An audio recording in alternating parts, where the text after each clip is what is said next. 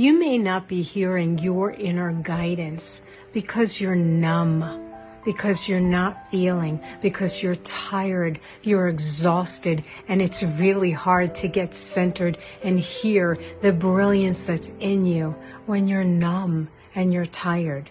So one of the things I wrote in A Year Without Fear which is my daily reader, which I suggest you read daily, is um, it's on January 24th. And basically, I, I said a hundred genies could pop out of a hundred bottles, and honestly, I wouldn't know it. It's time to feel again. It's time to cry. Take a hot bath. I remind myself that the price of escapism is no escape. So I'm willing to feel hollow because everything I want is on the other side. Today, I am willing to feel my feelings, even the painful ones.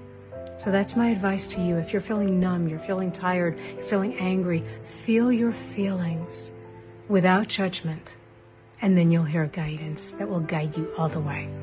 I bless you with so much good luck. Shortcast Club